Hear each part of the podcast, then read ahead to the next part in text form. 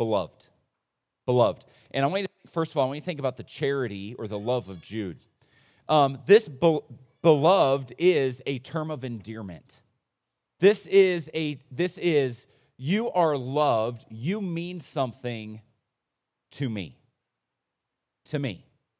Now, I love you isn't something we just throw around, right? We don't um, there isn't a woman in this church that I've walked up and said, I love you to, other than my wife. Why? Because, uh, hello, that'd be weird. Right?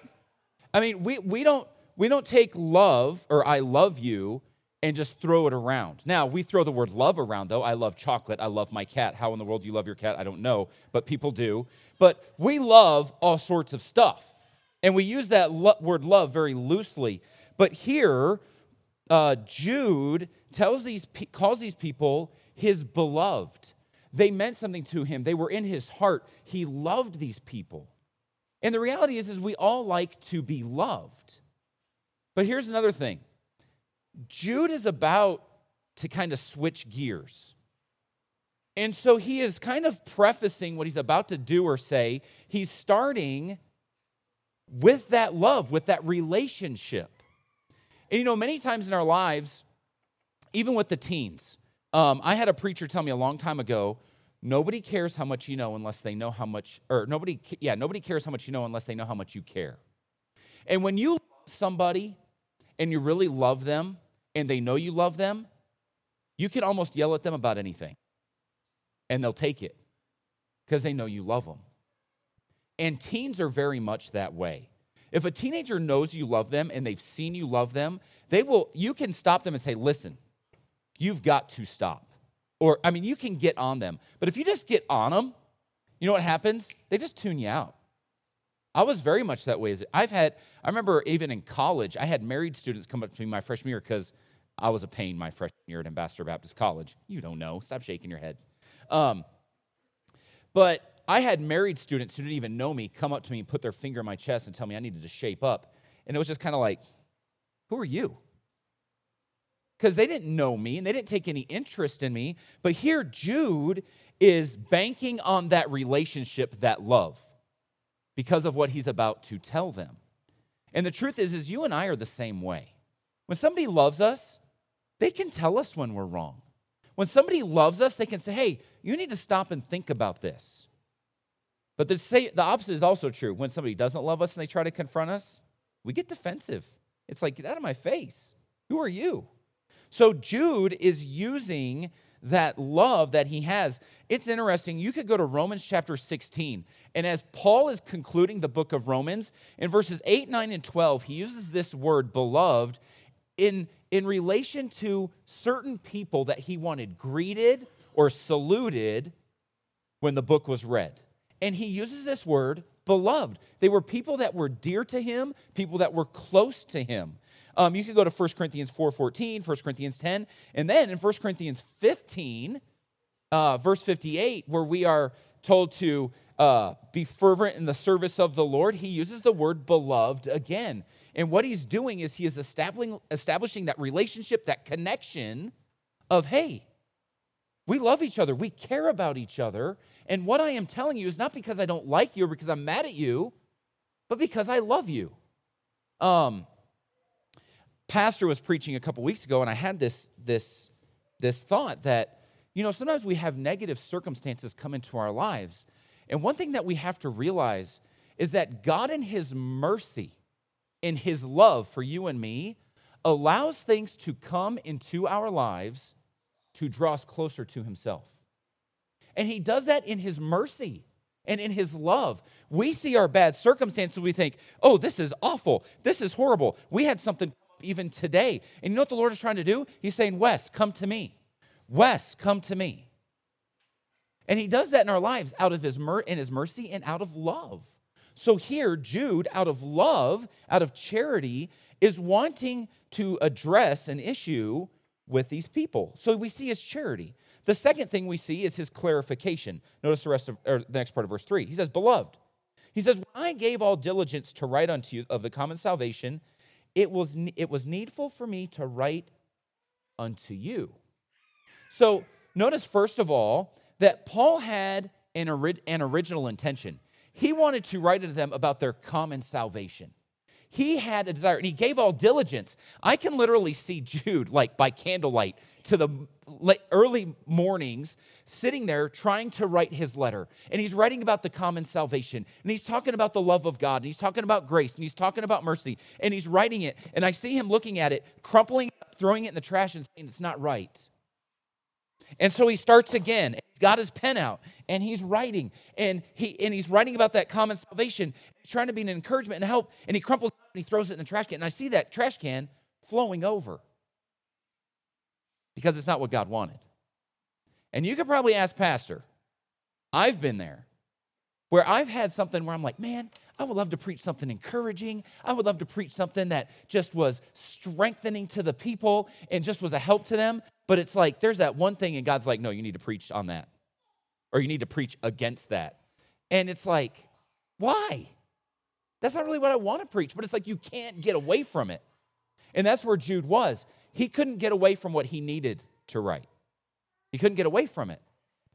And so here he says, I gave all diligence, all diligence to write unto you of the common salvation. It was needful Literally, it was impressed upon me. There was, there was an urge, there was something in his heart, in his mind that he could not get rid of. It was there over and over and over and over again, and he just couldn't get away from it. And so finally, it's like, okay, I'll write the letter. Okay, I'll write what you want me to write, God. And sometimes preaching is that way. Sometimes it's like, okay, God, I'll preach what you want me to preach. Because sometimes it's not always easy to preach what God wants to preach. Some topics and some conversations aren't easy and they're hard. And you have to preach it. God says to. And that's where Jude was. So, what was it that was so hard for Jude to preach? Well, we see that. He says, And exhort you that ye should earnestly contend for the faith which once was delivered unto the saints. Now, we might say, Well, what's so hard about that, Jude? What's the problem? Why, why couldn't you just write that letter? Well, the truth is, is if you look at verse 4, there were certain men crept in unawares. So he's about to have a confrontation with some people, and he's about to point out some things. It's not going to be comfortable. It's going to be hard. And uh, we'll talk about that here in verse 4 in just a second. But I want to talk to you about this and exhort ye that ye should earnestly contend for the faith which once was delivered unto the saints, contending for the faith. Contending for the faith. A couple things I want you to think about. First thing I want you to think about is the exhortation. He says, and exhort you. The word exhort is really neat because it is similar to the word paraclete. Now, you've probably heard the word paraclete at some time in your life because it is the word for the Holy Spirit. In John chapter 14, when Jesus Christ talks about the comforter, it is this word. It is the para, it's not the same ending and everything, but it is the same idea. It literally means to come along the side of, it means to come along and help, it means to come along and encourage or to strengthen. It's literally like the idea of somebody in a football game blows out their knee and they got a guy on each arm and they help them off the field. Okay? That's this word exhort. And so there's a couple things I want you to think about when it comes to this word exhort. The first thing I want you to think about is this He tells them to earnestly contend, he exhorts them to contend, and that contend is a choice. So he is exhorting them to make a choice. It was interesting to me that this word earnestly contend is not an imperative. It's not a command. It's actually a middle or a passive voice. And in Greek, usually determine that by the context. Here it is a middle voice. It is something you choose to do for yourself. And so here, Jude is encouraging them to contend, to make the choice to contend. So it's a choice. But the second thing I want you to think about is the camaraderie. Get this Jude is telling them to earnestly contend and he is, he is exhorting them and this word exhort like i said is that paraclete is like the holy spirit the comforter It is that aid, it is that strengthening, it is that encouragement. There is a camaraderie in this contention. You don't have to do it on your own. Jude here is encouraging them to contend while he is contending. He's saying, let's do this together. We, it's like Pastor getting up here and um, encouraging us to pass these out. Pastor's not saying, here, pass these out. That's not what he did. Tonight he said, hey, we're passing these out at Arby's. Make sure you pass these out. What are we doing? We're contending together. It's not just you by yourself. It's not just trying to make it through this life on your own. No, we can contend together. Here, of course, it's specifically for the faith, and we're going to talk about that in a second. But there's a camaraderie. We can do it together. But not only is there a choice and a camaraderie, but also there is a comfort. He is not coming to them, exhorting them, and putting his finger in their face and yelling and screaming at them. He is coming to them. And you know what? There is a comfort when we work together. When we work together.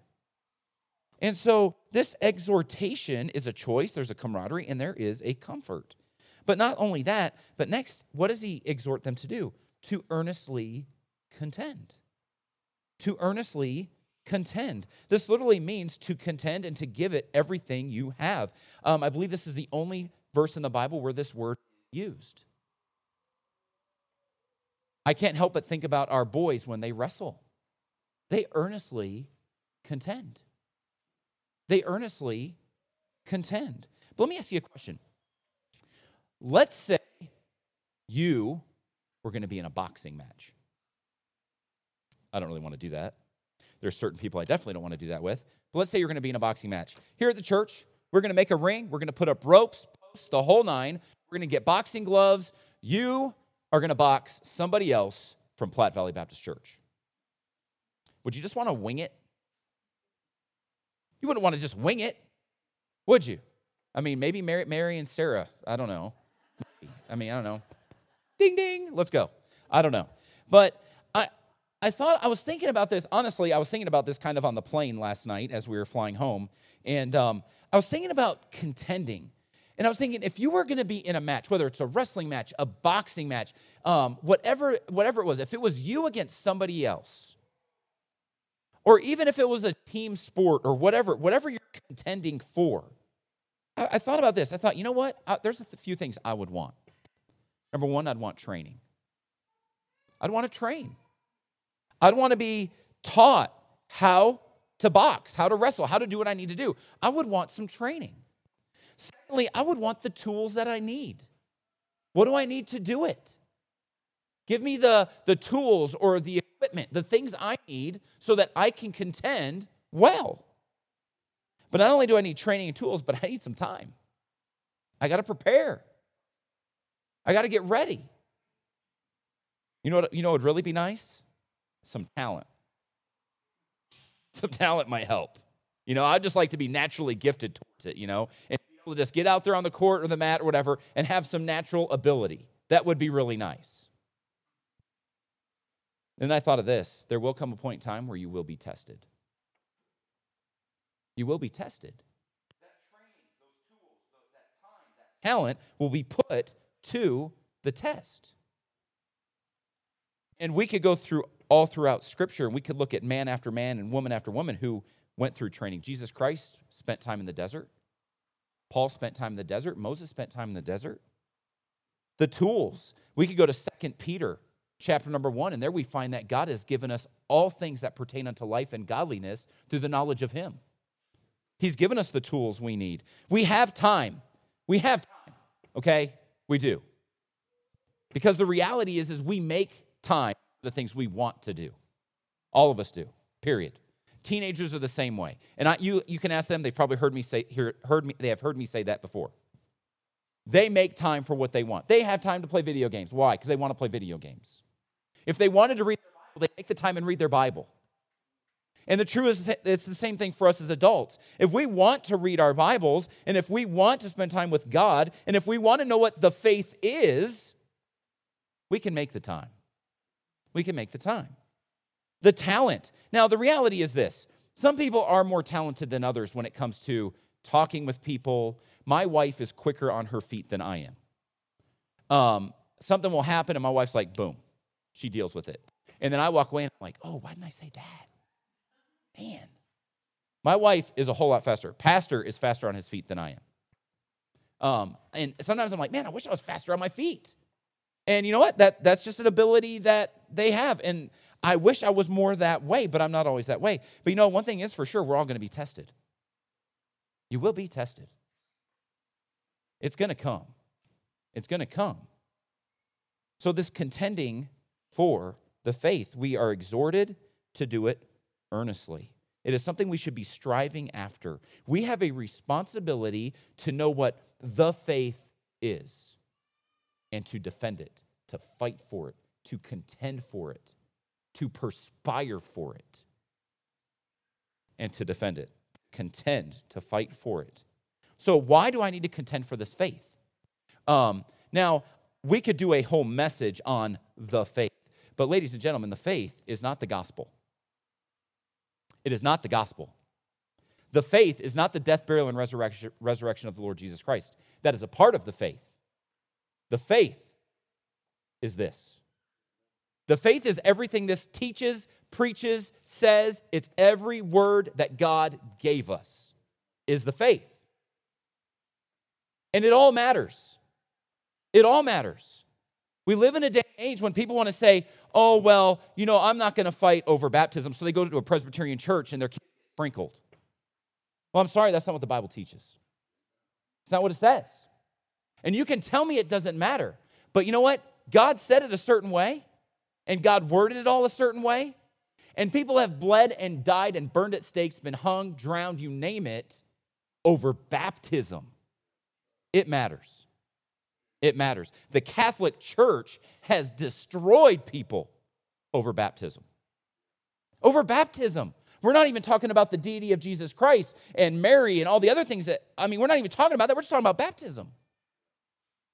It all matters. This book is the faith. You have a responsibility to know this book, what it says, what it teaches, and to fight for it.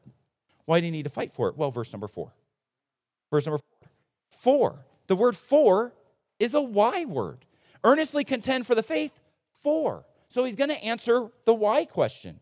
There are certain men crept in unawares who were before ordained to this condemnation, ungodly men, turning the grace of our God into lasciviousness and denying the only Lord God and our Lord Jesus Christ. Whoa, what are these guys doing? A couple things I want you to think about these, these guys. First of all, certain men. These are average people.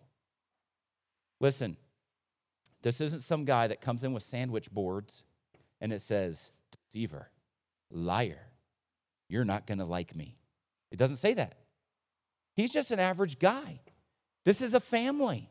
They come in, they sit in the back row, or they sit halfway, or maybe they sit on the front row. They take notes, they pay attention. They're a part of the church. They're here. They seem wonderful.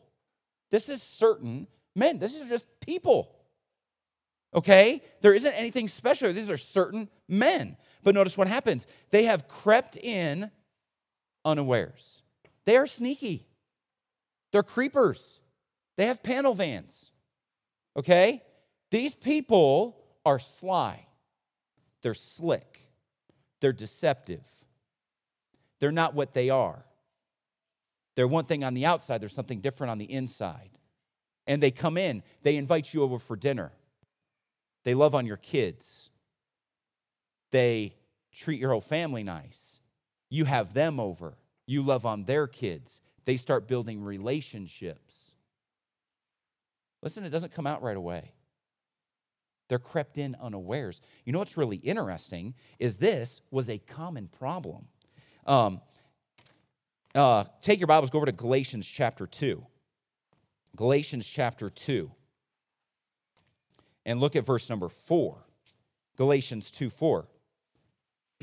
Notice this the Bible says, and that because of false brethren, unawares brought in, who came in privily or privately to spy out our liberty, which we have in Christ Jesus, that they might bring us into bondage. Now, this is a different type of false teaching and stuff than what's going on here, but nonetheless, they are coming in privately. They are they're, they're secret. They're secret agents. They're like 007 against God. I mean, these are spies. They don't want you to know who they are yet. They don't want you to know. Um, not only that, uh, turn over just a couple pages to Ephesians chapter 4. And look at verse 14. that we henceforth be no more children tossed to and fro and carried about with every wind of doctrine. Listen to this by the sleight of men and cunning, cunning craftiness, whereby they lie in wait to deceive. So, this was a problem at Ephesus. Um, you could go over to 1 Corinthians 15, verses 12 and 33. You'll find there that were, there were people in that church questioning the resurrection of Jesus Christ. So, that's one reason why Paul wrote chapter 15, was because there were people saying it didn't happen and they were asking stupid questions. So Paul dealt with that issue. Um, you could uh, go over to you go to 2 Timothy 3 6, but I want you to go to 2 Peter chapter 2. And uh, many people, many commentators have kind of e- equated this problem in Peter with the same problem that was in the book of Jude. But look at 2 Peter chapter 2, verses 1 and 2.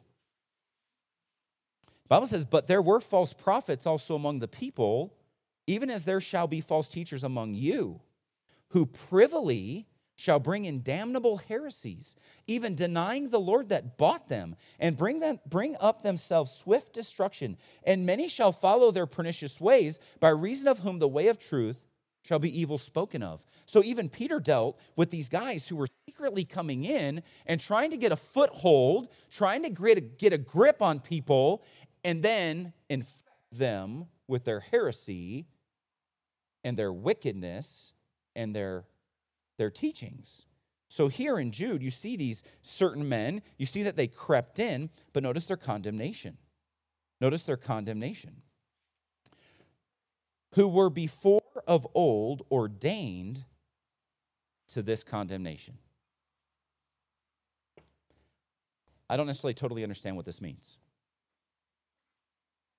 What I think it means is I think God knew these men were going to come along, and God put in place the natural consequences for their choice.